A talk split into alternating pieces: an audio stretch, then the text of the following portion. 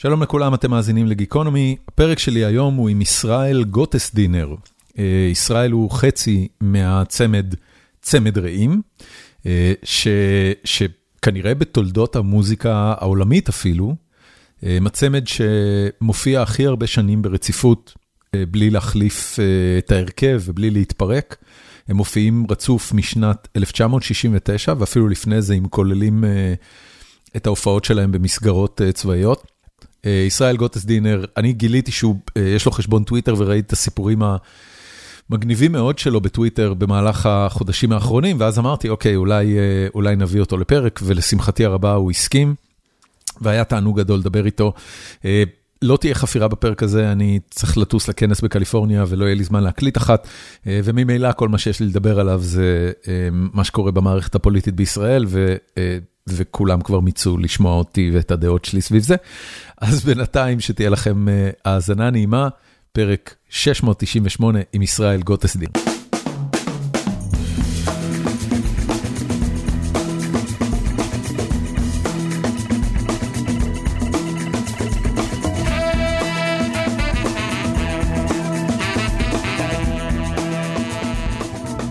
בסדר גמור, מתרגש להיות אצלך בפודקאסט. תודה רבה, תודה רבה שהסכמת לבוא. זה כבוד גדול עבורי. כבוד גדול גם בשבילי, איך אומרים?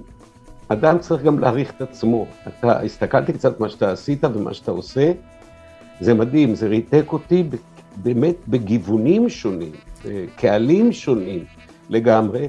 אני מקווה שגם השיחה שלנו, איך אומרים, תפגע באיזשהו קהל, לא, לא דווקא הקהל שמזוהה איתי. אני, אני, אני בטוח ש, שזה יותר רחב מזה. תקשיב, אני רוצה, אני רוצה להתחיל ממשהו שהוא לכאורה איזוטרי, אבל, אבל היה נורא מעניין. אני, אני קראתי בראיונות איתך, שאתה ושותפך לצמד רעים, אתם הצמד המוזיקלי אה, שמופיע ברצף הכי הרבה שנים בהיסטוריה. ואז אמרתי, אין מצב, זה בטח מסוג החרטוטים הישראליים האלה. הלכתי וחקרתי, וגיליתי שבארצות הברית, בתעשיית המוזיקה האמריקאית, הלהקה slash צמד שהופיע הכי הרבה שנים ברציפות בלי להחליף את ההרכב, אתה רוצה לנחש מי הם היו? לא סיימון וגרפנקל. לא, ברור לא, הם התפרקו ב-70's. זה היה להקת ZZ Top. אה, אוקיי. שהתחילו להופיע ב-72 או 73, והופיעו ברצף עד מותו של אחד מהם לפני שנתיים-שלוש. ואתה ושותפך, ש, שתזכו לחיים ארוכים, עדיין, אם אני מבין נכון, מופיעים ביחד משנת 69? ממש ככה. תראה, יותר מזה, ב-69 זו הייתה ההופעה האזרחית הראשונה שלנו, פסטיבל הזמר החסידית, זה שהשתחררנו. אבל גם בצבא, אחרי מלחמת ששת הימים, המדינה התרחבה מרמת הגולן ועד שער המשך. עשרות בסיסים חדשים, והיה ביקוש עצום ללהקות. וכדי לספק את הביקוש, חילקו את הלהקות לחוליות. וכך פתאום המנהל המוזיקלי שעבר בין חברי הלהקה, אמר, בני ישראל, ההרמוניה שלכם מוצאת חן בעיניי, אני רוצה אתכם כחוליה. למעשה כצמד רעים לא רשמי, כבר לקראת השנה האחרונה שלנו בצבא, בוא נאמר מ-68, כבר היינו כצמד רעים. אבל רסמי, ההופעה הראשונה באמת הייתה ב-69, אוקטובר, פסטיבל זמר חסידי. אתה, אתה, אני רוצה לשאול אותך, אתה יודע, היום אנחנו מתעסקים הרבה מאוד בעניין הזה של איך מדינת ישראל הסלילה כל מיני אנשים וכל מיני מערכות למצבים שהיום אנחנו מתמודדים איתם, והעניין הזה של פסטיבל זמר חסידי, אתה זוכר איך הוא בכלל נולד? בהחלט כן, אני רוצה שתבין, לי יש הופעה שלי גם, בנפרד, אני לא שר, אני מדבר על זוגיות. וכמובן שצמד רעים זה חלק די גדול מהסיפור, איך מחזיקים 50 שנה. כן. אני מספר את זה. אני אומר לקהל, תתארו לכם שפסטיבל הזמר חסידי היה נערך היום בארץ, והייתי אומר לכם שבהיכל התרבות הופיעו ככה, נועה קירל, מרגי, אייל גולן ועומר אדם, אתם תגידו לי, המשיח יגיע קצת קודם, אבל זה לא יקרה, ואני מסכים. ואני אומר לכם שבתחילת שנות... קודם כל כי נועה קירל היא אישה, היום לא היו נותנים לה לשיר מול קהל חסידי. זה גם נכון, אבל אני אומר לך, שלפני 50 שנה בפסטיבל הזמר החסידי היו אומנים לא פחות איכותיים. ומה זה נקרא זמר איכותי? האם מה שהוא שר אז, אנחנו מכירים אותו? אני אומר לך, תיגש בכל מקום בעולם ותשאל אנשים, אתם מכירים את עושה שלום? יעשה שלום. בוודאי. יא... מי שר את זה? יגאל בשן. מי שר את והאר עינינו? והאר עינינו בתורה? שלום חנוך הרוקיסט. עם בני אמדרוסי וחנן יובל. רגע, הם, הם שרו את זה, יגאל בשן ושלום חנוך שרו את זה בפסטיבל לא. הזמר החסידי? כן, יגאל בשן שר את עושה שלום, בנפרד כתבה אותו נורית הירש. שלום חנוך, בני אמדורסקי וחנן יובל, קראו להם השלושרים, שרו את והאר עינינו של הרב קרליבך. עוזי חיטמן כתב שיר נצחי. את אדון עולם. אדון עולם. בוודאי. אפילו שימי תבורי, עם ברכנו, מהפסטיבל החסידי. אז אה, אה, נולד הפסטיבל, היה צמאים לאיזה מוזיקה יהודית שלא הייתה אז, אבל זה הגיע מאנשים שלא בהכרח, וקל לך מקבל מהם את המוזיקה הזאת. האמת היא, לא היו זמרים דתיים ב-69, היחידים שהיו זה היה אנחנו, צמד רעים. וגם לנו כתב קרלי שיר, ומה הוא כתב? כל ששון וכל שמחה, היי, כל חתן. אוקיי. באותו פסטיבל אה, זמר חסידי, זה היה הפסטיבל הראשון אגב, או שכבר כן. היו כמה לפני זה? לא, הראשון, ה-69 היה הראשון. זה גם היה בפורמט, אתה יודע, יצחק גרציאני ותזמורת רשות השידור, או מה שהיה אז אה, תזמורת צה"ל. אה, לא, הייתה תזמורת כבר, איך אומרים, רגילה, נורמלית. כן. מה שאנחנו קוראים היום נורמלית, okay. אוקיי. לא תזמורת של רשות השידור, ואני צריך להגיד לך דבר אחד, זה קיבל פוש ענק, כי הטלוויזיה הייתה בחיתוליה. כן. שחור לבן, ערוץ אחד. היום תגיד לאנשים, אתם יודעים, לא היה שלט, לא צריך שלט. פתחת, ראית. אין עוד ערוצים. אצל סבתא אחת, 15 נכדים. 100 אחוז רייטינג, 200 אחוז רייטינג, לפי איך שאני הרגשתי מה זה להיות סלפס, לא עמדתי בתור, לא בקופת חולים ולא בבנק. איך אומרים, רואים אותי בקופת חולים, אומרים בואנה ראינו אתכם אתמול בערב, אתם כאלה נחמדים, עושים שמח, בבקשה תיכנס, תיכנס, תיכנס לרופא, תיכנס. זה, זה דבר שלא נשכח אותו לעולם. איפה אתה גדלת? אני גדלתי בתל אביב, אשכרה מרכז תל אביב. איפה? אתה יודע, ברחוב ברנשטיין כהן זה רחוב שבין פינסקר לבין צ'רניחובסקי. בוא נגיד, מקביל לטרומפלדור, אה, את תלך קצת עם בוגרצ'וב, אתה מגיע לדיזינגוף. בתל אביב, בתל אביב גם נולדת. בתל אביב נולדתי, כן. וההורים מאיפה? ההורים מפולין, גם אבא וגם אימא. אז הם, אז הם עלו אה, אחרי, לא, אתה נולדת אחרי במלחמת העולם השנייה. אני נולדתי, לספר לך סקופ. קדימה. להרים כוסית, מחר זה 21 למרץ, ב-21 למרץ 48 נולדתי. אז קודם כל, המאזינים שלנו מאזינים עכשיו, זה ה-21 למרץ, כי אנחנו משדרים את הפרק אה, למחרת, אז יום הולדת שמח, מזל טוב. תודה. אה, ובאמת נרים לך לחיים.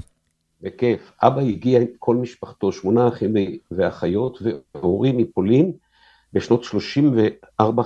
ברחו בזמן. לפני, הם ברחו בזמן, וסבא, שהיה מאוד מבוסס שם, אמר, לא ייתנו לנו לחיות פה. אנחנו מרגישים את האנטישמיות וזה לא ייגמר טוב. אימא, שהייתה בת עיר של אבא בפולין, אה, איזה עיר? אמרו שהיא תיסע, שדלץ, הוא okay. אוקיי. בערך 60-70 קילומטר מוורשה. וכל שנה שאני במצעד החיים ביום השואה, אז אנחנו נוסעים אה, פשוט לבקר טיפה שם את המקום, לראות את ה... יש כשני קברים שנשארו, אבל לצערי, הסבא והסבתא וכל המשפחה של אימא, מלבד אחותה שעלתה איתה לארץ, נספו בשנת 42-43. אה, אני קרוי כבר על שם סבי, ישראל. אוקיי. Okay. אחותי, שנולדה באוקטובר, עדיין לא ידעו מה מצבם, לא היה על שם מי לקרוא לה, אז קראו לה דניאלה, שם עברי לחלוטין. נהדר. כן.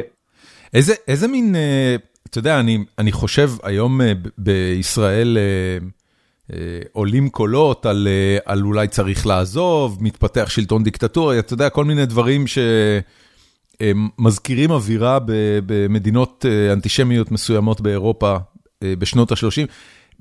אצלך בבית דיברו על התובנה שהובילה לזה ש... שהמשפחה השכילה לקום ולעזוב? בהחלט כן. אנחנו קודם כל הבנו את זה מיד, שאלנו את אבא, מה הביא אתכם עם ההורים ושמונה אחים ואחיות לעזוב בית מבוסס? סבא היה סוחר שהצליח. הוא אומר, בין סבא לסבתא הייתה החלטה ברורה. הם לא ייתנו לנו לחיות, נראה עוד שנה ועוד שנה, ולא היה שום ספק שהם לוקחים את כולם, ילדים קטנים חלקם היו, ועלו לארץ. בצד השני, כמו חלק גדול לצערי שלא, החליט וקרה מה שקרה. אבל דווקא אני חושב, אתה העלית על איזושהי נקודה, וחשבתי שאולי אתה הולך לשם, על מה שקורה קצת היום, החינוך שאני קיבלתי, וגדלתי בתל אביב, חברים שלי חילונים, חילונים, דתיים היו, חילונים היו, חיינו כל כך יפה ביחד, כולם כיבדו אחד את השני, שום בעיה לא הייתה. זה מתקשר אולי, כשמדברים איך צמד מחזיק מעמד, לא מחזיק מעמד, פשרות זה חלק הכי חשוב בחיים. אי אפשר ללכת עם איזשהו רעיון שלך עם הראש בקיר. קצת חושים, איך זה עובר בצד השני. אני מדבר על זה הרבה בהופעה שלי. בפירוש, מה זה זוגיות? איך זוגיות מחזיקה מעמד? החברים שלי גם בהמשך הדרך, יגאל בשן, יהודה ברקן, טוביה צפיר, מני פאר, יגאל שילון, זו חברות מאותו פסטיבל חסידי ראשון למעלה מחמישים שנה, חלקם לצערי עזבו אותי. כן. אה, לא נמצאים איתנו. אבל זו תובנה שכשאני רואה את היום, מה שקורה, אני לא יכול להבין את זה. באמת אני, לא בוא, בוא נדבר אה, רגע אחד על העניין הזה של פשרות, כי אתה צודק במאה אחוז, שחלק מאוד גדול ממה שקרה במדינה במהלך העשרות שנים האחרונות, אה, זה חוסר הנכונות של אה, ציבורים שלמים אה, להתפשר לטובת חיים טובים ביחד. חלק מאוד, גז... חלק מאוד גדול מזה מובל על ידי ההנהגות הפוליטיות שלנו, אבל, אבל גם האנשים עצמם, אתה יודע, האדם שהוא לא דתי ולא מאמין, ו, ופתאום אומרים לו, אתה לא יכול לאכול חמץ בפסח, אני, אני בכוונה הולך לדוגמה הזאת כי היא נורא קלה. כן, כן, כן. אומר, מה זה הקשקוש הזה? למה אני בכלל צריך, אה, למה אני צריך להתעסק עם זה אפילו? אני לא, אני לא, אתה, אתה מבין, המדינה גדולה, אה, דובר כמעט בעשרה מיליון אנשים. אני לא מכיר את הזולת, הוא לא חבר שלי. מה, מה זה הסיפור הזה? מה הוא קובע לי מה אני יכול לאכול או לא לאכול? קודם כל אתה כל כך צודק. קח את הדבר האחרון שאמרת, חמץ בפסח. בוא ננסה להיות פרקטיים, אוקיי? אני מגיע לבית חולים, איך אומרים בית חולים שרופאים שם ערבים, אה, אה, אה, יש ביניהם חרדים, הכל מכל השכבות. כשאני אכנס לבית החולים, עד היום שאלו אותי, יש לך נשק? כן. לא. אוקיי. סליחה, יש לך משהו חמץ? אתה תפתח את התיק, לאן הגענו? הלוא אין לזה שום דבר לא דתי, לא רעיוני, לא בין אדם לחברו, בשום פרמטר שהוא. מה ההרגשה שלי? שאיזשהו מיעוט מסוים, שהוא מתרבה יותר מאחרים, קח את החרדים לדוגמה, אוקיי? וכשהם, החלום שלהם, אנחנו נהיה בשלטון, אנחנו מהר, מהר, מהר, כל מה שאנחנו יכולים. יש היגיון, אין היגיון, בלי היגיון, אין, אין, ואתה צודק, זה פוליטיקאים. כששיפצתי בבית שלי, והגיעו ערבים, שיפצו את הבית, ישבנו ודיברנו. זה אנשים מדהימים, עם משפחות, עם ילדים. הוא מראה לי את התמונה של הבן שלו, של הבת שלו, שהוא לומד באוניברסיטה בארזית. והוא אומר לי, ישראל, הצרה הגדולה זה הפוליטיקאים. הם לוקחים אותנו למלחמות דת, ולוקחים אותנו למלחמות איפה שהם רוצים, כדי להמשיך ולשלוט בנו. וזה דבר שקשה לעמך, מה שנקרא, אה, לשנות את הכיוון הזה. פשוט קשה מאוד. ואתה שומע היום דברים מאוד מאוד מאוד קיצוניים. כן. לי יש איזושהי הרגשה שדווקא התופעה הזאת הקיצונית שנראית היום, היא תתפוצץ באיזשהו מקום, ואולי יגיע לתובנה ולמה שאתה מדבר, שאולי נתחיל לשמוע קצת אחד את השני, ובואו נראה איך אפשר, בלי לפגוע, עזוב חוק חמץ. אם אני רוצה להכניס איזה ביסקוויט לבן שלי, אני אכניס. כן. אתה רוצה שאני אשים את זה בתחתונים, אתה רוצה שאני אשים את זה בכיס האחורי, עזוב את השטויות האלה. זה באמת לא רלוונטי. ומי ששומר, שישמור. זה הכל בסדר, אין כן. בעיה. לא כפייה מפה ולא כפייה, כן. אני, אני אשאל אותך לגבי זה, כי אה, אה, אמרת קודם שהסוד לזוגיות הארוכה שלכם היא ויתורים. ואתה יודע, ב, ב, לפחות ממה שאני זוכר בתעשיית הבידור הישראלי, אה, גם אם אה, אה, צוותים מסוימים המשיכו לפעול הרבה שנים, אז זה לא היה חלק. אני זוכר סיפורים על זה שהגשש החיוור אה, בשנים האחרונות של הפעילות שלהם, לא דיברו אחד עם השני, אלא על הבמה. אה, איזה פשרות אה, בכל זאת אתם אה, הייתם צריכים להגיע אליהם כצמד כדי, אה, כדי להעביר כל כך הרבה שנים ביחד ולא, ולא לפרק או לפוצץ את העסק? העלית נקודה מאוד מאוד מאוד מעניינת, ואני אספר לך. יש צמד בארה"ב, שהיה בשנות ה-80 להיט בכל העולם. קוראים להם סיימון וגרפינקל. ואני מאוד התעניינתי לקראת המופע שאני יצאתי על החיים בצמד, שאני טוען שהחיים של כולנו בצמד. אתה קם בבוקר, אתה פותח את העיניים, ברר, מלחמה, זוגיות, עבודה, ילדים, מה לא. ואני מתעכב על תחנות בחיים שלי. ורציתי לדעת, מה היו היחסים סיימון וגרפינקל? אני הייתי עמום. הגענו במוניות נפרדות, נכנסנו משני צידי הבמה. זה, זה סיימון וגרפונקל מספרים. סיימון וגרפונקל. אוקיי. ירדנו משני צדדים של הבמה, לא דיברנו, אבל הבמה, ההרמוניה הייתה מדהימה. ואני שאלתי את עצמי, מה החזיק את הצמד הזה? ואני אספר לך לאיזה תובנה אני הגעתי. 1983 סנטרל פארק, 500 אלף איש, תסתכל בוויקיפדיה, לא 5,000 אה, קיסריה, לא 10,000 מנורה, ולא 40-50 אלף בפארק הירקון. 500 אלף איש זה יותר מנדטים מה שש"ס הביא. ואני שואל את עצמי, אומר גורפינקל על הבמה עם חזה נפוח, ואומר, זה אני, הם באו בשבילי. אני שואל אותך גורפינקל, מי אתה בלי הלחנים? זה מצחיק שאתה קורא לו גורפינקל ולא גרפונקל. גרפינקל, אה, סליחה. זה יכול להיות שהוא במקור היה גורפינקל? כי הוא כן. בוודאות יהודי. לדעתי גורפינקל. אוקיי. לדעתי, בארה"ב שינו קצת על גרפינקל. כן, בטח, הכל בסדר. כן, כן. מי אתה בלי הלחנים של סיימון? ואתה סיימון. מי אתה בלי ההרמוניה המדהימה שגרפינקל אה, משלים אותך? וחשבתי שזה נדיר. זה יוצא דופן. ואני מצאתי צמד ישראלי פה שלהיט בשבע שנים האחרונות. התפרק לאחרונה. קוראים להם סטטיק וביניהם. כן.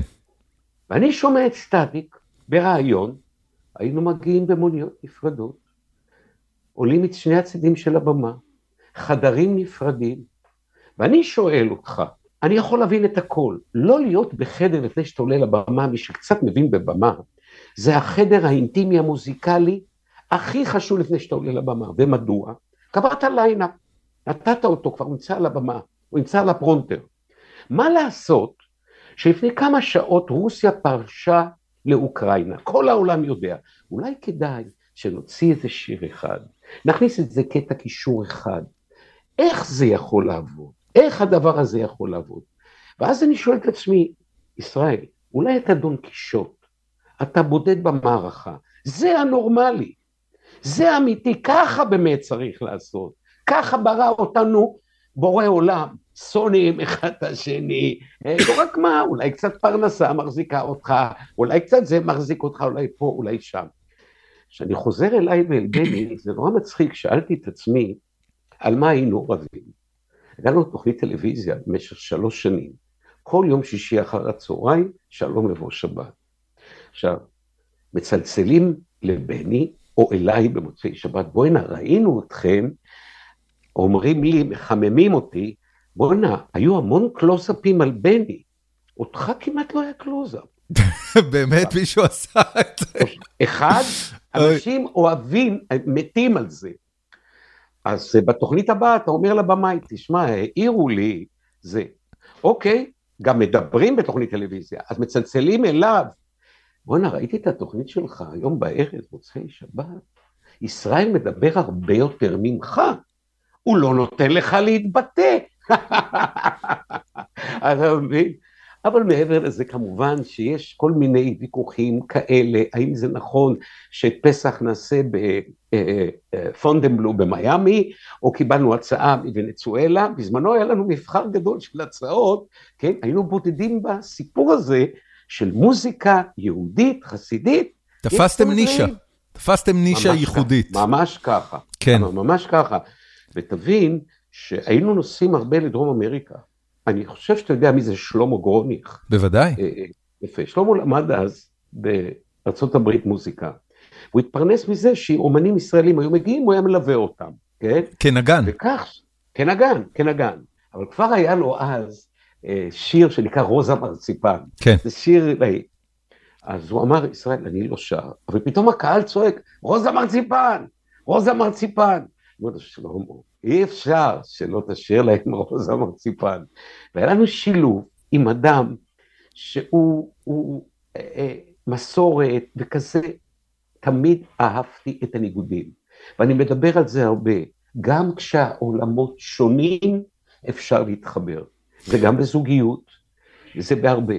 רק משפט אחרון, בני ואני שונים מאוד מאוד מאוד. מאיפה שתתחיל עד איפה שתסיים, שונים. אתה, אתה חושב שזה גם, אה, אה, זאת אומרת, זה גם התפתח עם השנים, במובן הזה שבגלל שאתם ביחד כל כך הרבה שנים, וכל אחד צריך למצוא ולפתח לעצמו את האישיות הייחודית שלו, אז הרבה פעמים האישיות של הבן אדם השני, מתפתחת כהנגדה לאישיות של הבן אדם הראשון. אז אם אתה, לא יודע מה, פתוח וחברותי, אז הוא קצת יותר שקט ומופנם. אם אתה קולות גבוהים, הוא מעדיף קולות נמוכים.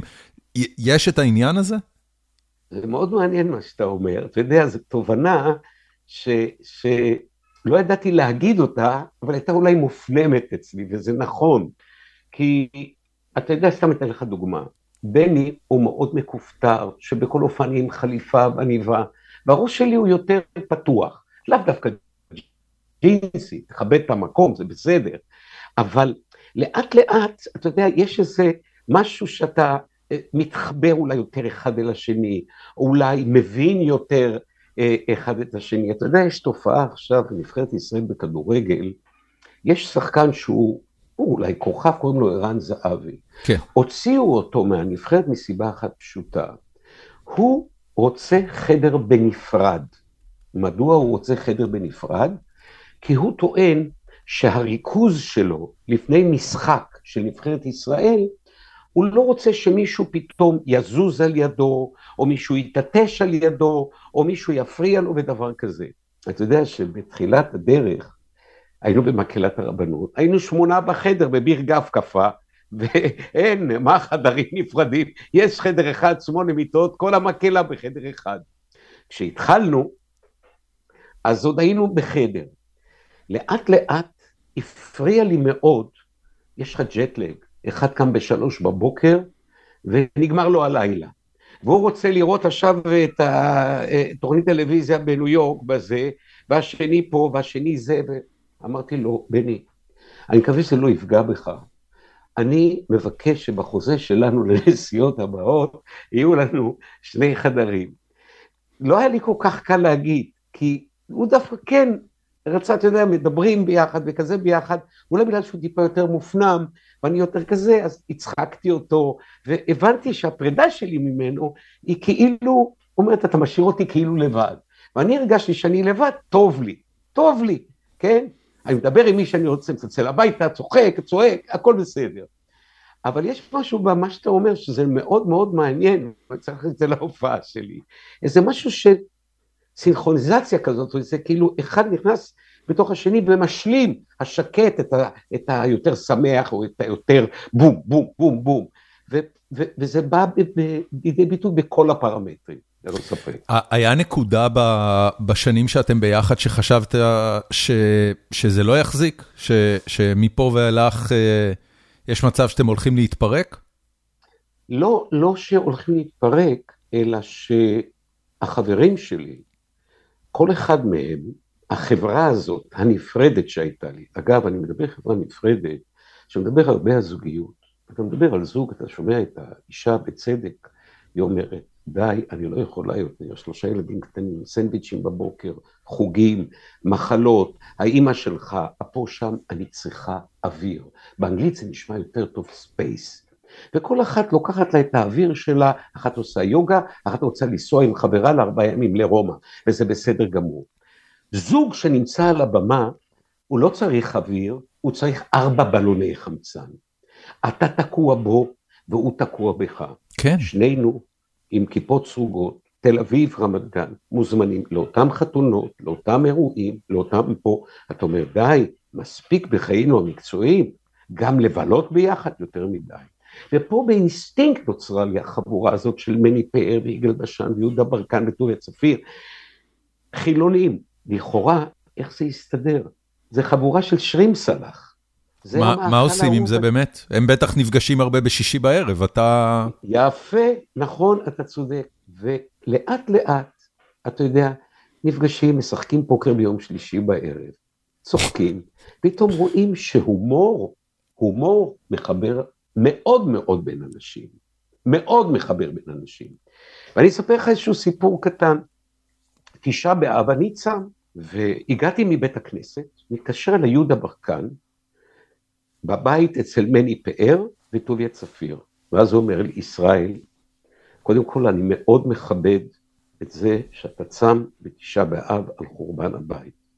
אבל תדע לך שאם אתה לא תענה לבקשה שלנו, אתה מטיל חורבן עלינו, עליי, על מני ועל טוביה. מה קרה? כפי שידוע לך, ישראל, פוקר זה ארבעה ידיים. ברגע שאחד לא מגיע הוא מפרק שולחן, ופה ואהבת לרעך כמוך מתבטל.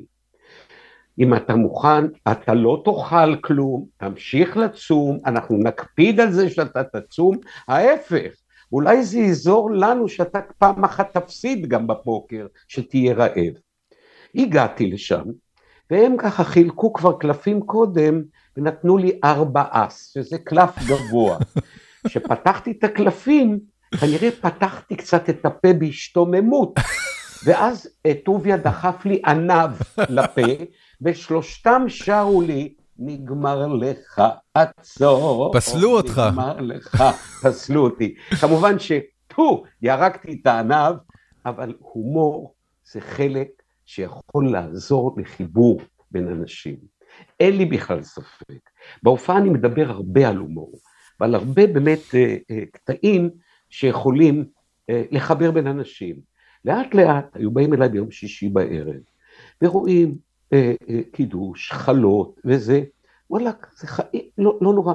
בח... אף פעם לא ניסיתי חלילה למישהו לנסות כן שיחזור בתשובה, לא. אני אהבתי, אגב, אני אהבתי את יהודה ברקן בתקופה לפני שהוא חזר בתשובה, ומה שאחרי שהוא חזר בתשובה. למה הוא כן? נהיה נודניק?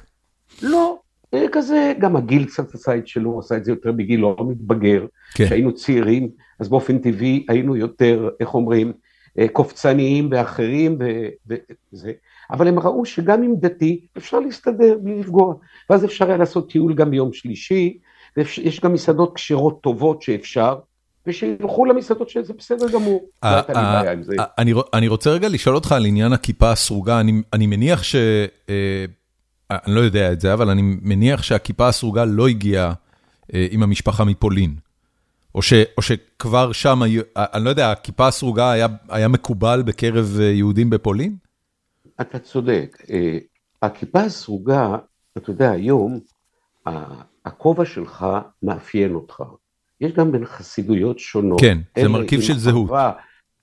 מרכיב של זהות. הכובע עם הפרווה גבוהה זה חסידי גור. כן. אלה הם הקטנים, זה, זה בלז, לא חשוב. לא היה בחוץ לארץ המונח הזה של קופות סרוגות. היה מונח שגם אם אתה עם כיפה שחורה, אבל אתה ליברלי, אתה, אתה חופשי יותר. כן? דודי, אח של אבי, היה סופר, שהיה חבר של אה, ביאליק, והוא גם הוריד את הכיפה. וסבא לא כעס ולא שום דבר. כשההורים שלי הגיעו לארץ, הם היו חלוצים. הם היו בקיבוץ עין הנציב ובמשואות יצחק. זה אבי אבות הכיפות הספוגות. אוקיי. לי היה ברור מיד שבני עקיבא זה תנועת הנוער שאני שם, אבל... זאת אומרת, זאת אומרת זה, זה, אתה אומר זה נעשה כמעט, אה, זאת אומרת זה, זה נעשה כמעט בלי מחשבה? זה לא, לא היה עניין של אני מחליף מכיפה כזו לכיפה אחרת? לא, לא... לא, לא, ממש לא. תראה, גם במשפחה אצלי היו כאלה שהלכו יותר בני דודים לזרם החרדי יותר. אוקיי. Okay. כן? אבל רוב המשפחה כן הייתה, תקרא לזה הפועל המזרחי של אז. אוקיי. או מפד"ל של אז. כן. של, של דתי מתון, כן? שכשאני בבני עקיבא, אני יכול להיות עם בנות באותה פעולה, ולא קרה כלום. היום, כשהבת שלי הייתה בבני עקיבא, אני נדהמתי. התחלנו לשיר, אז הבנות יצאו. כשהם התחילו לשיר, הבנים יצאו, אני לא מה הולך פה, אני לא מבין. זה פשוט הפתיע אותי שהיום יש בנות לחוד ויש בנים לחוד. אין פעולה של בנים ובנות בבני עקיבא ביחד. ما, מה אתה אין. חושב קרה? ההתחרדות נהייתה קיצונית מהרבה סיבות. אני חושב שחלק גדול, הסיפור הזה של הרשתות, ושתקרא לזה לחרדים טלפון כשר, אני יכול להבין למה הם אומרים. היום ילד בן עשר נכנס לנייד ורואה כל מה שהוא רוצה לראות ללא הגבלה. עדיין מותר להורים להגיד, היי, עשר, אתה לא יכול לראות כל מה שאתה רוצה. פונוגרפיה, רציחות, אה, אה, אה, דברים איומים, כן? שלא ראוי לילד כזה, תן לילד זה להתפתח, לגדול, ואיך אומרים? להביא איזשהו חוסן לנפש שלו, שיוכל להתמודד עם דברים כאלה. ואותם אלה, אין להם טלוויזיה בבית, ואין להם זה, ויש להם טלפון כשר, הבעיה אצלי שהם הולכים לקיצוניות, שגם בורא עולם אומר, חבר'ה, לא התכוונתי לזה, אתם הולכים רחוק מדי. כן. ממש לא התכוונתי. מותר להאט קצת, זה בסדר. אתה אומר את זה ואני סקרן, לך יש אה, תשעה נכדים היום. עשירי אה, גם, כבר עשירי יש. עשירי? אז אתה צריך לעדכן את הטוויטר שלך, כי עוד מופיעים שם נכון, תשעה נכדים. נכון, אה, נכון. מתוך העשרה האלה, כמה מהם, זאת אומרת, תמפה לי את זה, כמה מהם גדלים בבתים יותר ליברליים, פחות ליברליים, חרדים, חרדלים, לא יודע, תעשה לי את המיפוי. אז קודם כל אני עושה לך סדר, בכלל אצלי.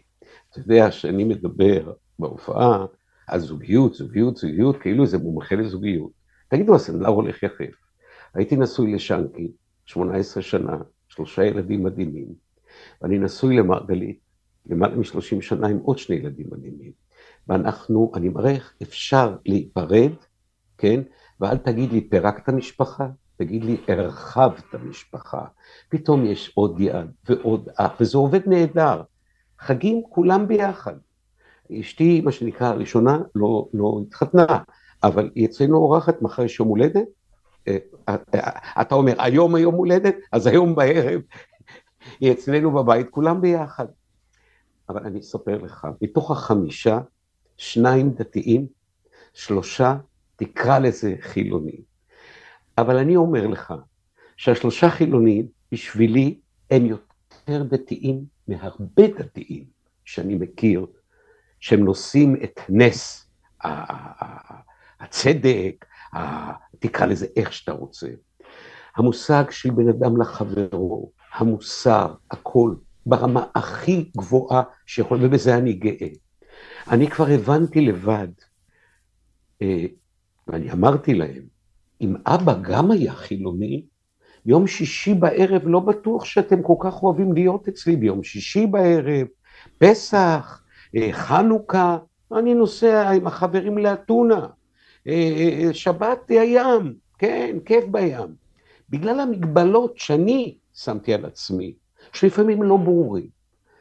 חלב ובשר יש להפריד, לשמור שבת, אני לא פותח טלפון בשבת, אולי זה גורם לי להישאר בבית ולעשות את שבת, ואתם באים אליי, כי אתם מאוד אוהבים את הדברים, ואתם מתים על החגים והכול. ופה אני שואל את עצמי, מה יהיה איתכם? איך ייראה אצלכם ליל הסדר? איך ייראה אצלכם יום שישי בערב, שהילדים והנכדים שלכם יבואו אליכם? האם גם כן תצליחו לשמור על זה בגלל איזה מגבלות ששמתם עליכם, או שאין מגבלות? ומה אתה רואה? קשה לי להגיד לך מה יהיה. אני יכול להגיד לך שכולם אוהבים את זה, מאוד אוהבים. נכון לרגע זה, כל ליל סדר כולם מתאספים אצלך, או שגם יש כל אחד לא, עם לא. המשפחה שלו? לא, מי שהתור שלו עם המשפחה, כן. אתה יודע, יש היום הנשואים קצת פה וקצת שם. כן. כן, אבל הם איתנו. אבל זה לא רק ליל סדר, זה גם יום שישי, גם לא כל יום שישי. יש חבר'ה שנוסעים למשפחות שלהם. אבל אצלנו זה המרכז, אצלנו זה הבית שמארח. אוקיי, וכשבאים אליך, אז אה, יהדות, כיפה סרוגה על מלא. אתה למשל משתמש בשעון שבת? אני לא משתמש בשעון שבת, כי אני לא כל כך צריך, זאת אומרת, אני משאיר, נגיד, בשירותים אור. אה, אה, במקום לא, אה, כמובן יש פלטה של שבת שעל שעון שבת, מה שצריך ספציפית נמצא על שעון שבת. אוקיי. כן? זה לא הציק בבית, היה כל הבית היה ככה. אבל לא. טלוויזיה לא דולקת בשבת, טלפון לא, לא נפתח בשבת, אתה בית נכון. כנסת, איפה אתה מתפלל בימים אלה? על ידי, בית כנסת יבנה, כן? אני אגיד לך משהו, הילדים שבאים, הלא דתיים, שמגיעים יום שישי בערב, הטלפונים נשארים במכוניות. לא, מגיעים, לא מביאים אותם אליי הביתה. ואני אומר להם, אני מסתכל פתאום על הילדים ועל הנכדים, אפשר לראות את הצבע העיניים שלכם. הלוא במשך השבוע שאנחנו נפגשים, יושבים באיזשהו מקום, אתה ראית פעם את הצבע של העיניים, שזה שיושב מולך? אנחנו, אנחנו גם... ארוח, בארוחות משפחתיות אין טלפונים ליד השולחן, זה, זה משהו ששמים אותו בצד, וגם, אתה צודק לגבי העניין של לראות את העיניים, זה, זה נכון מאוד, אבל אני, אני, אתה יודע, מסקרן אותי הרגע הזה שבו בפעם הראשונה ילד מביא טלפון סלולרי, הרי העניין הזה שהם משאירים את הטלפון באוטו לא נולד מעצמו, זה בטח היה משהו שבאיזושהי נקודה ביקשתם אותו, או אתה אפילו ביקשת אותו. הם, הם הבינו את זה לבד. שכולם הביאו okay. אוקיי. טלפונים, ובאמצע הקידוש, שנייה, אני תכף חוזר אליך, אבא שלי עושה קידוש. אז אמרתם, חבר'ה, טלפונים באוטו? לא, הבינו לבד. הבנתי. כן, אין, אין, אין. לא נורא כל כך איזה שעתיים, אה, אה, איך אומרים, להימנע. בינינו, אני אומר לך, זה סטארט-אפ נהדר. תנסה פעם, אה, אחד מהשני. תקשיב, יש, יש, אה, בלי קשר לדת ובלי קשר לשמירת שבת או אי שמירת שבת, אה, יש תנועה בארצות כן. הברית, ולדעתי, ראיתי מגוון שיחות והרצאות על זה בכל העולם, על, על סוף שבוע, שישי או שבת או ראשון פה בארצות הברית, בלי טכנולוגיה. כדי באמת לשמר בכל זאת אינטראקציה בין אישית, שבה בן אדם לא כל הזמן טרוד בתוך המסכים שלו וזה. כן. אני מודה שאצלי במשפחה לא הצלחנו, אה, לא, לא, האמת שגם לא ניסינו, אה, להגיע למצב כזה. אנחנו כן לוקחים לנו שעות כדי לבלות ביחד כמשפחה, ואז הטלפונים כמובן בצד, אבל... אה, אבל זה באמת עוד לא, עוד, עוד, לא, עוד לא הכרזנו על זה כמהלך תרבותי פנים-משפחתי. יש... אני, אני רק רציתי להגיד משהו, בטח. שאני מדבר על הנושא הזה של שמירת דת. צמד רעים, בתחילת הדרך, היינו הדתיים היחידים, אבל היינו מאוד מבוקשים. אבל זה גרם להרבה בעיות אה, לבונדס, לקרן קיימת, ל-UJA.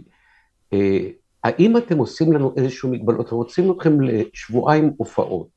יום שישי בערב אין הופעה. אבל אם אנחנו מתחילים להסתבך איתכם עם אוכל כשר ולא אוכל כשר וכאלה, אמרנו להם, אין שום בעיה ותורידו לכם כל בעיה. בקשה אחת קטנה, כשאנחנו בשבת נמצאים בסן פאולו, במלון סדרו לנו קומה נמוכה, אנחנו לא לוחצים על מעלה. ופה תרשה לי לספר לך סיפור שהוא בהומור, שאני אספר אותו בהופעה שלי. היה לנו הופעה בסן פאולו ביום ראשון בברייקה. והיינו אמורים להגיע ביום שישי בבוקר, אני מדבר על שנות ה-70. ואז טיסה זה טיסה, מחליף טיסות וקונקשנים והכול. לא הגענו ביום שישי בבוקר, הגענו רבע שעה לפני כניסת שבת, וכמובן הייתה בקשה במלון של 38 קומות, שיהיה לנו קומה נמוכה. הגענו ללובי, אני מקבל, בני ואני מקבלים שתי מפתחות, קומה 32. אני אומר בקבלה, סליחה, הזמינו אולי קומה נמוכה, המלא פולי בוט, אין חדרים, שמרנו לכם את השני חדרים, גם את אלה היינו נותנים עוד חמש דקות אם לא הייתם באים.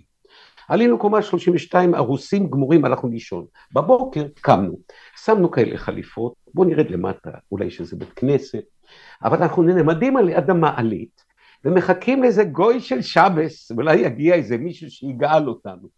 ועומדת על ידינו, בנקת החדרים, זה מולטית, מי שהיה בברזיל יודע, זה יופי נדיר של אישה, עם עיניים ירוקות ואור שחום, ואני שואל אותה, excuse me, we would like to go down. אז היא עונה בתמימות, בוטום, יש כאילו כפתור. What, what do you mean? תרץ לכפתור, מה אתה רוצה? what do you mean bottom? הוא אומר, פוש, זה בוטום. אז אני אומר לו, can you show me? מסתכלת על שני אנשים אינטליגנטים, והיא נעלמת, מה שנקרא, לחדרים, משהו לא נראה כל כך טוב אצלנו, למרות שנראים בסדר עם חליפות ועניבות. או, פתאום מגיע איזשהו זוג, לוחצים, אנחנו נכנסים אחריהם, אבל לא שמנו לב, והם עולים לקומה 35. ואני אומר לגבר, breakfast is in the lobby. אמר, no, we have friends in, uh, in, uh, in this floor. זאת אומרת, אני רוצה גם לארגן לו איפה הוא יאכל ואיפה הוא ילך ואיפה פה. והדלתות נסגרו, ואנחנו נשארים במעלית, חשוך. אמרנו, fully booked, לא ימשכו אותנו למטה. כן, משכו אותנו למטה. נפתחות הדלתות, איפה הן נפתחות? בקומה 32. את מי אני רואה? את אותה מולעתי. היא צורחת, וואו, זה בטוח שני אנסים שמחפשים קורבן במעלית. עלינו, ירדנו, עלינו, ירדנו, כשהגענו למטה, אני צוחק ואני אומר, שרנו, המבדיל בין קודש לחול, חטות הבדלה. זהו, אבל זה בהומור קצת על הסיפור. תגיד, אני, אני רוצה לשאול אותך, אה, הרי אתם, אה, באמת תסביר לי, אתה, אתה בן אדם אינטליגנטי, אוקיי? כן. אתה במדינה זרה, המעלית לא מופעלת על ידי יהודים, החשמל כן. כנראה גם לא מיוצר על ידי יהודים, כן. כן. הלחיצה על הכפתור היא לא באמת עבודה. כן. איפה, ב... איפה בד... בדעת שלך העניין הזה של ללחוץ על כפתור כדי לרדת לקומה הראשונה, הופך להיות משהו שהוא בגדר חטא ואסור לך לעשות אותו ואתה צריך לתפור את המעלית ככה? קודם כל אתה שואל שאלה הכי יפה והכי כנה ואני אענה לך הכי כן, אתה יודע, מדברים היום בממשלה על חוק ההתגברות. מה זה התגברות? שאתה יכול להתגבר על חוק מסוים. כן. פעם אמר לי מישהו, אתה יודע, זה נכון שאתה לא יכול ללחוץ על המעלית, אבל בשינוי, מה זה נקרא בשינוי? עם המרפק, עם כף הרגל כן. שלך, משהו, בטעות להישען. בטעות תדחוף וזה. אז זה, זה נכון, אבל מסתתר מאחורי זה משהו אחר. כמו שתבוא ותגיד, מעולם לא נסעתי באוטו בשבת. תבוא ותגיד לי, ישראל, מה? אני אומר, אני רוצה לשמור על איזשהו דבר שמפה לצאת ולהיות אחר, תקרא לו, עזוב אותי את המילה חילוני, כן? שנוסע בשבת, הוא ככה. בצרפת אמרו לי במטרו, הרבנות מרשה, זה הולך, נוסע, לא. יש איזה שהם דברים שאתה בא ואומר... באמת, בצרפת הרבנות מרשה לנסוע במטרו בשבת? הם אומרים, כן, שמעתי את זה מכמה מקומות. מעניין. שזה נוסע... אבל מעלית לא? כי צריך ללחוץ על כפתור? תראה, ללחוץ על כפתור או להתניע אוטו, זו אותה פעולה. רק פה היא נראית לך פעולה יותר מסובכת, או יותר גדולה, או כביכול אסור. אה, אבל אני לא נכנס לזה אף פעם. מעניין. יש 14 אבות מלאכה, שאותם אסור. אחד מהם זה להדליק אש, זאת אומרת ליצור משהו שלא קיים. לחיצה כאילו יוצרת. מה עשו היום? יש מעלית שבת. היום אתה בא בהרבה מקומות, ודאי פה, בארץ, כן? מעלית שבת, עוצרת כל שתי קומות, כן? היום בתים בגבעת שמואל שיש שם הרבה דתיים, מתוך ארבע מעליות, שלוש הם מעליות שבת. ואנשים שמקפידים. כן. לא להגיד לך שאני לא עושה בשינוי, שאני נמצא עם הנכדים שלי הקטנים ואין לי כוח, ואחד יש לו נזלת, והוא משגע אותי וכל זה, אז עם הרגל, עם הכף, בשינוי, זה חוק התגברות. כן. הדתיים תמיד המציאו שם איזה משהו. אמ, העניין של, אה, של מה שמתחולל כרגע בארץ אה, סביב הרפורמה עולה אצלכם לשיחה בשולחן שבת? אה, בוודאי שעולה, ואנחנו מראש באים ואומרים, מבקשים לא להעלות את זה. אני ראיתי עיתונאים בטלוויזיה, משפחות מתפרקות, משפחות שהיו ביחד, באמת מלוכדים, התפרקו. אני חושב שאצלנו אין כמעט ויכוח בין מי שבא ואומר, כן, צריך להעביר את זה כמו שהוא. זה לא קיים, ממש לא. אנשים פרגמטיים, יש לנו ילדים בהייטק, יש, רואים מה קורה בהייטק, הבנות עובדות גם כן במקצועות חופשיים וכאלה, ורואים את המכה שכולנו מקבלים. ואנחנו עמומים, אומר לך את האמת, עמומים מזה שאי אפשר להגיע להידברות. תשאל אותי את הפרטים הקטנים, אני לא מבין בזה. אני רק מסתכל במוצאי שבת, מה הולך ברחובות. מאז שנולדתי, אני בן 75, לא ראיתי כזה דבר. זה לא עניין של מגזר מסוים שהלהט"בים עושים זה, או האתיופים עושים הפגנה, או, או ועד העובדים של התעשייה האווירית. מדינת ישראל מפגינה, זה פשוט מטורף. זה לא להאמין. לא, לא, לא יודע מה להגיד לך, אבל זה עולה, אנחנו רוצים, בפירוש אמרנו, לא מדברים פוליטיקה, די, מספיק. זה, זה, זה גוזל מהשמחת חיים שלנו. והמשפחה וה, מכבדת את זה? בהחלט כן, פתאום אתה שומע שניים בצד כזה בספה מדברים. מספיק, די, די, תפסיק. זאת אומרת, זה מחייב, זה מחייב שיטור, רק כדי לשמור על ה... על מה, על מה כן. בכל זאת אה, מדברים, אם לא על, ה, על העניין הזה? תראה, מדברים בעיקר על מצב, היום קוראים לזה דיקטטורה. כשאתה שואל אנשים, איך מביא דבר לדיקטטורה? אני עוזב את זה. אני שואל שאלה אחרת. דיברנו על יוקר מחיה. איפה הדבר הזה? על ביטחון אישי. איפה העליתם את הדבר הזה? מה בער כל כך? אתם עכשיו הולכים להיות פה ארבע וחצי שנים, תהיו חכמים, תעלו קודם כל את הדברים. אתה, אתה מדבר על הממשלה? אני מדבר, כן. כן. אנחנו מדברים אבל בינינו על אותו דבר. בסדר, אבל אתה יודע, אני לא, אני לא אכנס לזה כי, כי, כי זה, לא, זה לא העניין, אבל ברור לגמרי מה קורה פה, אין פה הסתרה. זה, כן. זה ישר בפרצוף שלך. אתה צודק, אבל השיח בין הילדים שלנו זה... אתה יודע כמה שילמתי אתמול בסופר? כן. אתה יודע, אתה יודע אה, אה, איזה, איזה בלאגן הולך ברחובות? כן? יצא אחד מקטנוע, לקח קסדה ונתן לשני בראש. אין פה, אין ביטחון אישי, זה לא היה כזה דבר. ג'וליאני ידע לפתור את זה בניו יורק, לכו תיקחו אצלו שיעורים, תשמעו איך עושים את הדבר הזה. אני לא מדבר על ממשלה, כן, כן, אני מדבר כן. עלינו, כאנשים. בוא נחזור לצמד כן. רעים. אה, כן. קודם כל, אני רוצה לשאול אותך, אה, מהו, שתי שאלות. קודם כל, מה השיר הכי מצליח שלכם, ומה השיר שאתה הכי אוהב שלכם?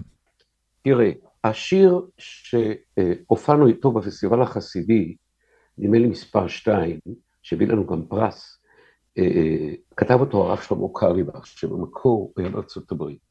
וקרליבך הלחין את אה, עוד אבינו חי, ודבר ארן, המון המון שירים שהפכו ללהיטים לאו דווקא בציבור הדתי, בכלל, בכלל, בוודאי בכל ה-Jewish Community Center, לגמרי. לגמרי, ש... לגמרי, הם מייצגים את, ה... את כן. המוזיקה היהודית אה, אה, נכון, בכל הדורות.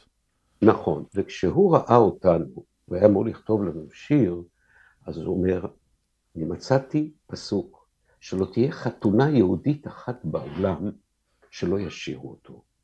וקוראים לפסוק הזה, עוד יישמע בערי יהודה ובחוצות ירושלים, כל ששון וכל שמחה, כל חתן וכל כלה. כשהוא דיבר איתנו, הוא עוד לא כתב את השיר, וכך הוא לוקח את הגיטרה, והוא מתחיל כזה לאט לאט, כל ששון וכל שמחה. איפה זה היה? חתן, בשרתון הישן בתל אביב במרתף, הגענו לקבל את השיר שאנחנו נשאיר בפסטיבל. הוא אמר, אני רוצה לכתוב לפסטיבל שיר, הוא שכתב שניים, אחד לנו, ואחד לשלום חנוך ובן ימדוס, כמו שסיפרתי לך קודם, כן. הד והער עינינו, והער עינינו. אז זה שיר שאין כמעט קהילה יהודית בעולם שלא מכירה אותו, ואין כמעט חתונה בעולם שלא שרים. אז זה שיר שהוא מאוד התפרסם. אני מאוד אוהב את השיר שעוזי חיטמן כתב, את אדון עולם. כן. זה שיר שהוא קלאסיקה, רגע, אדון עולם זה שיר שאתם ביצעתם ראשונים? הם, לא, הם ביצעו את השיר הזה, הם okay, אוקיי, ביצעו, okay. אוקיי. אבל הם מאוד, זה היה צמד לצורך הפסטיבל ונגמר. הבנתי. ואנחנו למעשה לקחנו את אותה, כל השירים בפסטיבל, את יברכך, את ואר עינינו, את ידיד נפש, אימצנו את כולם, וכולם, איך אומרים, אה, אה, נתנו להם הרגשה, הם נולדו מחדש אצלנו. עם האינטרפטציה שלנו. אדון עולם הוא באמת גאוני, הוא באמת באמת גאוני. ממש ככה. אבל היה כן. גם שיר שכתבה לנו נעמי שמר, שהרפרטואר שלנו, כפי שאתה יודע, הוא לא היה רק חסידי. אנחנו התחלנו, אחרי מלחמת ששת הימים, להופיע במועדונים לתיירים.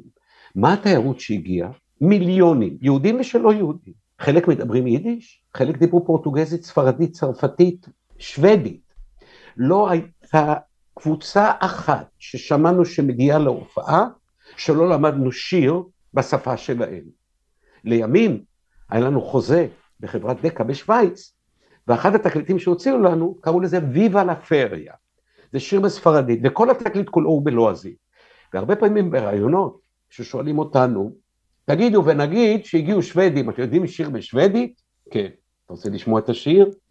סמוגרו, דנה סמוגרו, דנה אלוסטיגה אצה. זה, תקשיב, זה גישה, זה גישה ב, ב, בתעשיית המוזיקה, אה, כשיוצא לי לדבר עם אנשים שהם ותיקים בתעשייה, אז אתה, אתה מבין שמוזיקאי אה, ותיק אה, הוא סוחר, הוא סוג של סוחר. יש קהל, הקהל רוצה שיר, המוזיקאי, הנגן, מוצא את השיר שמתאים לו ו, ו, ו, ונותן לו אותו. ו, וזה בעיניי משהו, אתה יודע, היום אה, אה, כשאתה מדבר עם אה, אומנים, אתה שומע הרבה פחות על, על, על ביקוש והיצע, ואתה שומע הרבה יותר על מה נכון לו, ואיך המוזיקה שלו, ואיך הוא מייצג את זה, ו, וכולי וכולי. זה הגישה הזאת שאתה אומר, יש לנו שיר לכל אחד, זה גישת קלייסברים קלאסית. אתה יודע, מה... קודם כל, אתה צודק מאוד. אתה יודע, אני מספר סיפור, והתובנה היא בדיוק מה שאתה מדבר. כשהייתי בישיבה, למדתי, תיכון עשיתי בישיבת בני עקיבא בנחלים. זו ישיבה על בסיס פנימייה. אתה בא ביום ראשון, נשאר שתי שבתות, שבת שלישית חוזר הביתה, וואלכ, נגמר היום, שבע בערב, בן חמש עשרה, בן שש עשרה, למדת, אכלת, התכוננת לבחינה למחר. מצאתי איתי עוד שני חברים, שגם הם אוהבים לשיר. והיינו עושים חזרות, איפה אפשר ליישם את זה, בשבתות ארגון בבני עקיבא, קומזיצים, ובפורים, בישיבה, מותר להשתולל, להשתולל. ואז בחרנו לשיר שיר שנקרא מיכל שלי.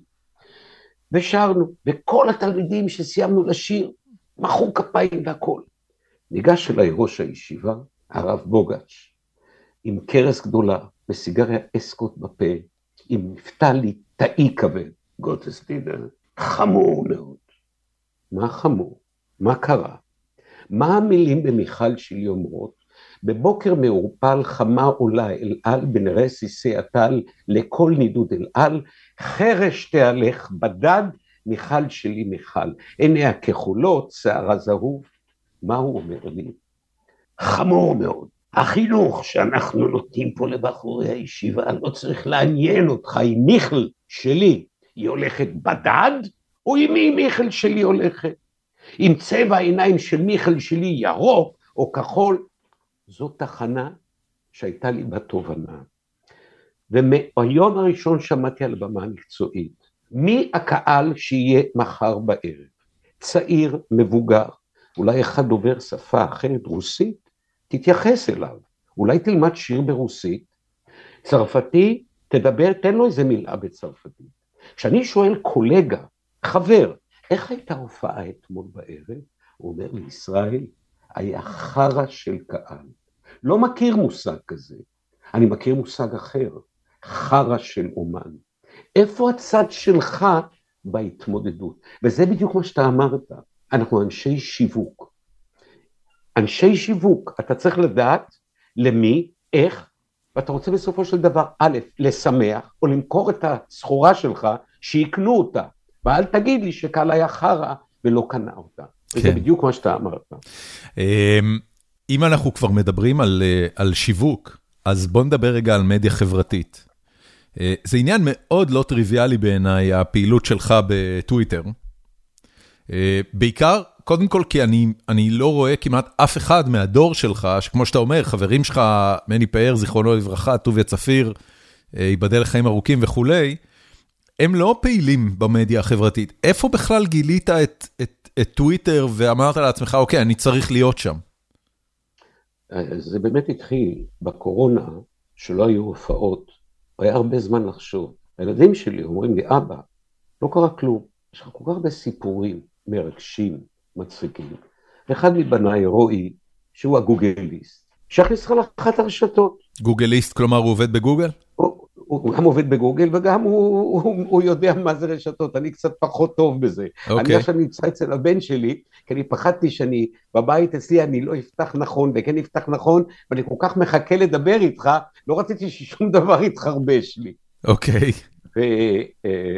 ואז אמרתי שפניתי לספר השיאים של גינס ושאלתי אם יש צמד בעולם שמופיע 50 שנה, בצורה רצופה, לא שהיה הפסקה, שלחתי חומר. מעטפות, תקליטים, קסטות, תוכניות טלוויזיה, תוכניות רדיו, חשבוניות, הכל. וקיבלתי תשובה שאין להם קטגוריה כזאת. אז צחקתי ואמרתי לבן שלי, תרשום. הסתכלתי מהם השיאים שמעניינים את גוגל, את, אה, את טוויטר, את, סליחה, את ספר השיאים של גינס. אחד שוכן 780 נקיקיות ב-15 דקות ו-18 שניות. אמרתי לשותף שלי, אנחנו עדיין במצב אכילה תקין. אולי... אולי נעשה משהו עם נקניקיות. בוא נעשה עם נקניקיות, אולי נוריד שנייה, בוא ננסה. לא מגיע לצמד שמופיע 50 שנה להיות בזה, בום, משם זה התחיל.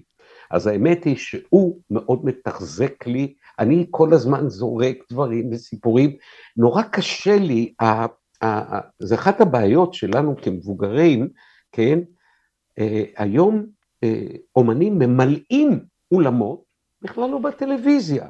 כן. רק ברשתות. נכון, נכון, זה, אני, זה, אני, זה התקשורת ההמונית כרגע, והיא אגב גלובלית, נכון, בניגוד למה שפעם נכון. היה תחנות אה, כן. מקומיות יחסית. מה, מה הדבר. הכי כיפי שיצא לך מהפעילות uh, במדיה חברתית, בטוויטר, בפייסבוק? תראה, קודם כל, אני מדבר איתך כתוצאה מזה שאני בטוויטר. זה נכון. אם לא הייתי בטוויטר, לא היינו יכולים לדבר. זה נכון, זה נכון. וכמו שאתה מדבר, תדע לך ש... אה, מעורר תוכנית טלוויזיה, ראיינו אותנו, דיברו איתנו, אה, פתאום איזה רנסאנס, גם לצמד רעים, אבל גם למופע שאני מדבר עליו, שאני לא שר בו, שאני מדבר על זוגיות. זה עורר עניין מאוד מאוד גדול. ואני באמת מקרין, מה שנקרא, מהלפטופ למסך, או מה שיש במקום, תוך כדי שאני מדבר שעה, שעה ועשר דקות, על, כמו שדיברתי, על סיימון וגרפינקל, ועל, גם אגב קים קרדשן, שהיא, אני מראה אותה בתוכנית שלי, אה, את אה, קניה ווסט וקים קרדשן. הם כבר לא ביחד, אתה יודע, הוא התחרפן לגמרי. יפה, יפה, ואני מדבר על זה.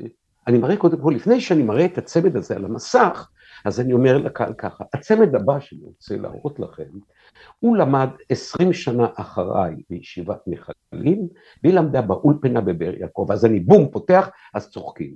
אז אני אומר, הזוגיות שלהם לא הייתה פשוטה. ארבעה ילדים, הוא עם בעיות נפשיות לא קלות. כן. החיים שלהם, לא איך נגמר היום, איך עוברת השעה הראשונה, איך שולחים ילדים לבית ספר, איך ממשיכים את החיים, את הקריירה של כל אחד.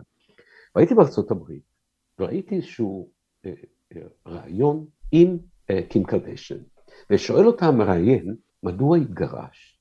עכשיו, בשבילי התשובה שלה הייתה צריכה להיות, תגיד, אתה צוחק ממני, אתה לא יודע למה אני מתגרש, אתה לא יודע מה, אני, לא, זה הכל, הכל, אהבתי מה שהיא אמרה, ולכן הבאתי אותה שאפשר אחרת. היא אומרת ככה, אתה יודע למה התגרשתי? הוא היה השחור הכי יפה, הכי עשיר, הכי מוכשר, עם ארבעה ילדים הכי מדהימים. אנחנו התגרשנו בגלל האישיות שלו. בזה נגמר. בזה זה נגמר. אין מילה, היה משוגע, היה מטורף, אני זה, אני פה, אני שם. שאפשר, גם אם זה קורה, לעשות את זה בצורה טיפה אחרת. כן. ו, ואני מדבר על זה הרבה, שבאמת, איך אומרים, להבין את השני, לראות את השני, יש אוצר, יש ארבעה ילדים, כן? ברוב המקרים זה לא ככה, זה ממש לא ככה. זה לפעמים שנתיים, שלוש של מלחמות, של זה, גרוש הוא לא יראה, את הבר מצווה הוא יעשה לבד, אני, איפה השריטות שאף אחד לא יכול לתקן לשניים חמודים שיש לכם, שהעולם מסתכל עליהם בקינה, שיש לכם ילדים, לא כל אחד לא ברור כל כך מאליו הדבר הזה, ונדבר על זה הרבה. ישראל, בוא, בוא נדבר רגע אחד על הקהל הישראלי. כן. אמ, את, אתם רואים קהלים, אתה יודע, מבסיסים צבאיים ועד uh, מועדוני פנסיונרים כבר 50 שנה. Uh, איך הקהל הזה השתנה בשנים האלה? תראה, uh, השתנה בהרבה מובנים. ככל שהשתנתה המוסיקה, השתנה הקהל. מה אני מתכוון? Uh, היום יש הרבה, זאת אומרת, מין מוזיקה של טכנו, של הקטע בקטוק או בקטיקה, אמרתי לו, הבאתי לו, לקחתי אותו, הבאתי לו, וזה. ויש מלודיה על הדבש ועל העוקץ, אה, אה, ערב של שושנים. נוצר קהל של נוסטלגיה שלא היה לי אותו לפני 50 אה, שנה. אתה מדבר על קהל 50... צעיר נוסטלגי? קהל צעיר נוסטלגי קיים, okay. אוקיי. זה מדהים, זה מדהים, ממש ככה. עכשיו, לא רק זה, בתחילת הדרך, הקהל באופן טבעי היה קהל יותר מסורתי, למרות שפסטיבל הזמר החסידי בהיכל התרבות היה חצי כיפות, חצי חילונים. זה לא היה מופע כמו היום ערב חזנות לקהל דתי, לא, זה היה חצי חצי. הקהל שהיה בעייתי אצלנו דווקא היה הקהל של השומר הצעיר. למה? כי הוא היה רחוק מהדעות כביכול של הכיפות הסוגות. אבל המוזיקה ידעה לגשר על הכל. בסופו של דבר, הם היו הקהל הכי טוב שלנו, ולא היה כמעט קיבוץ שלא הופענו בו, וזה היה מדהים התופעה הזו. אה, היום הקהל מתחלק ככה, המוזיקה המזרחית קיבלה נופח שהגיע לה בכל מקרה, באמת, אבל גם המוזיקה המזרחית, יש מלודיות, כן? יש שימי תבורי, שאתה יכול לשיר איתו, פעם את בוכה ופעם, שיר, זה, שיר, אתה, אתה אומר שימי תבורי, אבל אם אני לא טועה, אה, אה, זה שיר שהלחין עוזי חיטמן? לא? כן, כן, כן, נכון, אתה צודק. אוקיי. אני אומר, אז גם הזמרים המזרחים, חיים משה, הוא, הוא הלך יותר למלודיות, וגם תוך כדי הופעה נתן יותר מהבייס שלו, מהמוזיקה התימנית, בהחלט כן. אה, היום אתה רואה, יש פלחים פלחים, למשל סטטיקו בן אל, או נועה קירל, היא אחת האנשים האומנים המוכשרים שקיימים. היא רוקדת, היא שרה, היא מדהימה. אבל אני חושב שזה לקהל מסוים, רחב יותר, אבל מסוים. אני חושב שבשלב מסוים היינו לקהל מאוד רחב. זה מזרחי, זה אשכנזי, זה צעיר, זה מבוגר, התייחסנו לכולם. אבל המוזיקה השתנתה והקהל גם התבגר, והקהל המבוגר היום יש היום בתי אבות, כמו שעושים בקנדומיניום בארצות הברית, שהם מופיעים במיאמי כן. לפני 20-30 שנה, כן. יש את זה היום פה. נכון. שאנשים במצב גופני מצוין, כן, עם ראש טוב, אבל הם עדיין אוהבים את המוזיקה הישנה. כן. למה אתה נהנה להאזין מהשנים האחרונות? אמרת תראה, קודם נועה אני... קירל, אתה מקשיב למוזיקה שלה? אני גם מקשיב למוזיקה שלה, אבל אני לא כל כך מתחבר למוזיקה שלה. אוקיי. אני מאוד מתחבר למוזיקה של מאיר אריאל. של שלום חנוך. מאיר אריאל כבר מת. כן, אבל המוזיקה שלו חיה. זה נכון. המוזיקה שלו. אבל אני שואל דווקא משהו מהעשור האחרון. תראה, בעשור האחרון, אני יכול להגיד לך שאני מאוד אוהב את אייל גולן. אוקיי. הוא זמר ענק. כן. הוא זמר ענק. אני פחות אוהב את עומר אדם. מפריע לי שאין לך מלודיה. לאייל גולן יש שירים עם מלודיות עם קול מדהים. באמת מדהים, נהדר. אה, אה, אה, תראה, יש עוד הרבה הרבה זמרים, גם המוזיקה היום התרחבה כל כך, להגיד לך את האמת, פעם הכרתי את כל הזמרים. היום אני, אני לא מכיר, אני שומע כל מיני שמות, פתאום, וואלה, שרה יפה. התוכניות טלוויזיה מלאות היום בכל מיני, זמר במסכה, כוכב עולה, כוכב נכון, חדש, נכון, כוכב נכון. זה, שאתה, ואתה רואה כוחות מדהימים, מדהימים. אני שואל את עצמי, פעם הלהקות הצבאיות היו הבייס, היום אין להם את זה, נכון. והם, היום זה מגיע מריאליטי ומהפקה עצמית הרבה פעמים. נכון, נכון, נכון. תקשיב, אה, יש לפודקאסט הזה, יש קבוצה בפייסבוק, שנקראת אה, פורום החיים עצמם של גיקונומי, ופרסמתי שם אה, אה, ביום ראשון, סליחה, במוצאי שבת, שאתה הולך להתארח אצלנו, ושאלתי אה, אם יש למאזינים שלנו שאלות אליך. אה, אז אני אשאל אותך כמה שאלות מהמאזינים. אני אתחיל עם, אה, עם אה, שאלה של צביקה ברנר. האם יש לקח מהניסיון של להחזיק יחד להקה כל כך הרבה שנים בלי להתפרק, שיכול להיות תקף גם למגזרים בישראל, כדי שהמדינה לא תתפרק? זו שאלה מאוד מעניינת, שאני חושב שהתשובה בשבילי היא מאוד מאוד ברורה. כל זמן שאתה בעל הבית על הזוגיות שלך, אתה יכול לשלוט בה. מה זה אומר? שלמעלה יש, תקרא להם פוליטיקאים, או כאלה, שמתווים דברים שמקשים על התחברות בין קהלים שונים, מפריע לקהלים שונים. טבע האדם, אני כבר אמרתי, אגו, אגו, כבוד עצמי, צורה...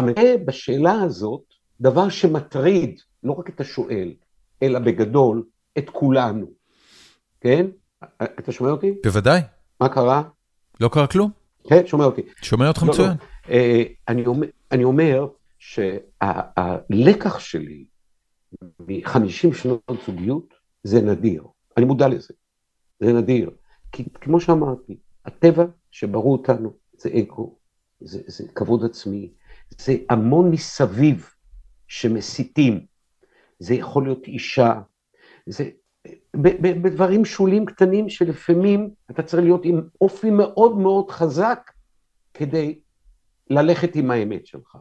זה לא פשוט כל כך. זהו? אני חושב ש, שפחות או יותר, תרחיב לי אולי את השאלה עוד פעם, תשאל אותי עוד פעם את השאלה הזאת, מעניין אותי. Uh, אני אשאל אותה שוב, אבל תראה, זה, זה בסך הכל התשובה ולדעתי גם אמרת אותה קודם, uh, זה, זה מתחיל הכל מוויתור על אגו וסובלנות. השאלה הייתה, האם יש לקח מהניסיון של להחזיק יחד להקה כל כך הרבה שנים בלי להתפרק, שיכול להיות תקף גם למגזרים בישראל כדי שהמדינה לא תתפרק. Uh, אני אומר בצער, אני, כן. קשה לי מאוד לראות איך כן. מנהיגים של ציבורים, שכל ההתעסקות שלהם היא איך לגרום לציבור שלהם להרגיש יותר אקסקלוסיבי ויותר נבחר, איך הם מוותרים על האגו כדי לחיות יותר טוב ביחד. צריך מנהיגי ציבור מאוד צנועים בשביל העניין הזה, ואנחנו לא, לא כל כך חיים בתקופה הזאת.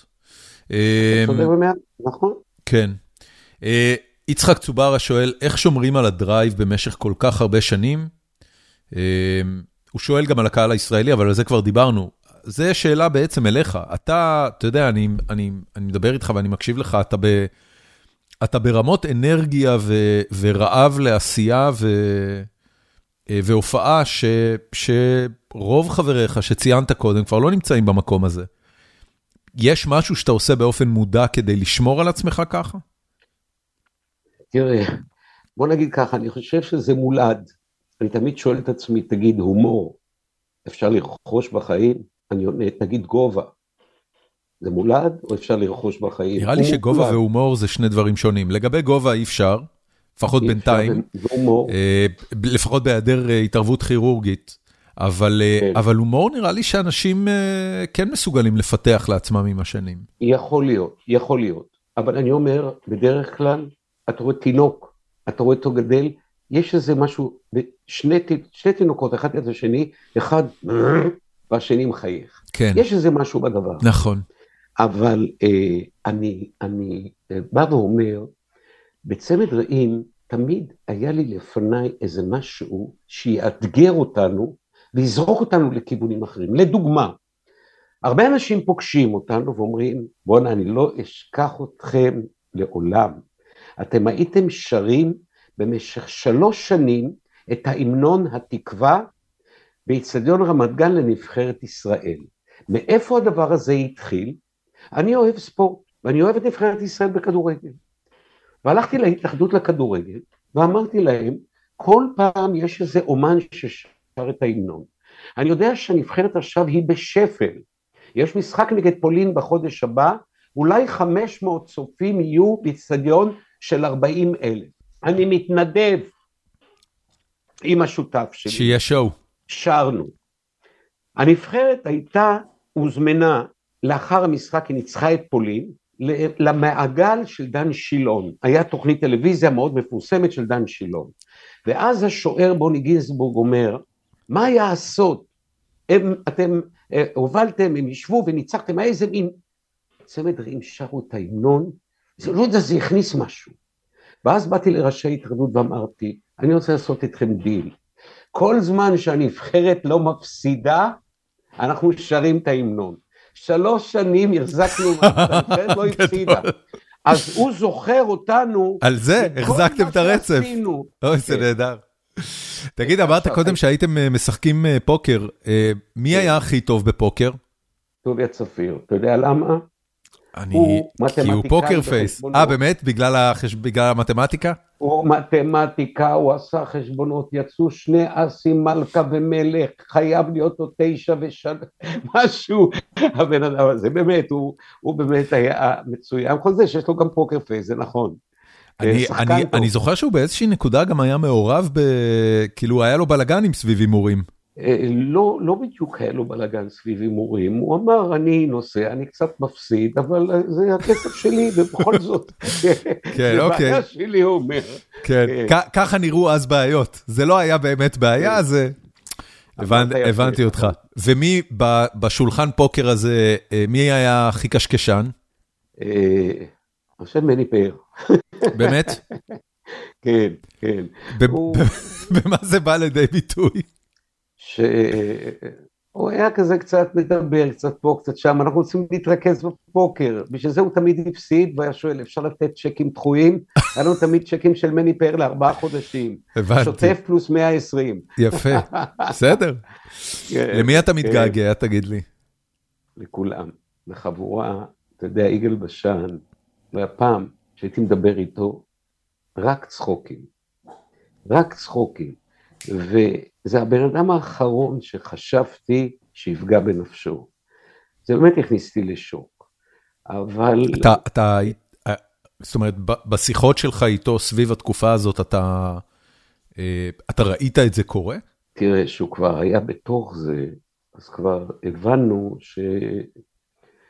שצו קשה, כן, אה, אה, כשבן אדם לא רוצה, אז הוא מצליח, לא יעזור שום דבר. כן. הוא לא רוצה להמשיך לחיות. זה, זה דבר לא פשוט, אבל זה מאוד מאוד קשה, אבל כולם, כל אחד בזווית שלו, יהודה טיפוס, ו, ואתה יודע שטוביה צפיר, כשיהודה עוד היה בחיים, אז במושגים של ספורט, ב basketball, אנחנו אומרים, סרוליק, אנחנו ב final four. זאת אומרת, אנחנו ארבעה אחרונים שהגענו. כן. כשיהודה הלך ויגאל הלך, הוא אומר, סרוליק, אנחנו בגמר, final. אתה מולי ראש בראש. כן. אוקיי.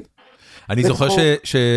אמ, שטוביה צפיר באיזושהי נקודה היה חלק מקבוצה של אימורטלס, uh, uh, של... Uh, היה לו איזה עניין עם אמונה שהוא יחיה לנצח. אתה זוכר את התקופה הזאת? אני לא, לא זוכר את זה כל כך, אבל אם הוא חושב שהוא יחיה לנצח, אז אני... לבריאות, מה שנקרא. אני, אני, כן, אני, אנחנו, למרות שאנחנו בפייט עכשיו, אתה מבין? מי יסיים קודם? כשהתחילה הקורונה אגב, הוא היה בין הראשונים שחלה בקורונה, ואני כח... כחבר טוב, באמת התקשרתי לשאול מה שלמה. אז הוא חשב שאני קצת, אה, איך אומרים, teasing. שאתה בא לבדוק, שאתה בא לבדוק אם הוא גמר. מה המצב? זה בישראל, תשמע פה, את הכסף סופרים במדרגות. אני אחרי הקורונה, אתה לפני. הבנתי. רגע, אז יש קופה על העניין הזה? יש קופת הימורים? מה? אין קופה. מה אני אגיד לך? אני מאחל לשנינו אריכות ימים. גם אני. ושנוכל לצחוק אחד, איך אומרים עם השני, ולך תדע, היתר הזה שמה. יפה. טוב, ישראל, אה, בוא, בוא נעשה קצת קידומים. אז, אה, אז יש לך מופע, איפה רואים את התאריכים הבאים למופע, אם רוצים לקנות כרטיסים לבוא לראות אותך? תראה, אני כרגע עדיין עובד על המופע, משנה אותו, יש לי ביום חמישי הבא בבית תורנית בפתח תקווה, okay. אוקיי. לאיזה קבוצה שהזמינה שראתה את זה קודם. אני לכל מופע כזה מביא מישהו מוועד עובדים, או ממתנ"ס, או מפה ומשם. יש לי בעיה אחת שהיא פשוט לא להאמין. כשאומרים ישראל מצמד רעים יוצא במופע, איי, המוזיקה, יהיה זה, ונורא קשה לי לבוא ולהגיד, צמד רעים פנוי להובלה, אנחנו מופיעים והכל בסדר. אני לא שר, אני רוצה לדבר, כמו ששנינו מדברים. כן. וזה קצת קשה, ודווקא הקהל הטוב שלי הוא גילאי 50, 60, דווקא הגיל הזה.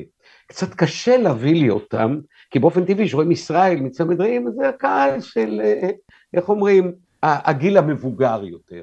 אבל לאט לאט, אני מקווה שהטלוויזיה, דיברנו איתם עכשיו, אולי תוכנית בוקר, אולי איזה משהו בחדשות יהיה, לאט לאט לא בוער לי כלום.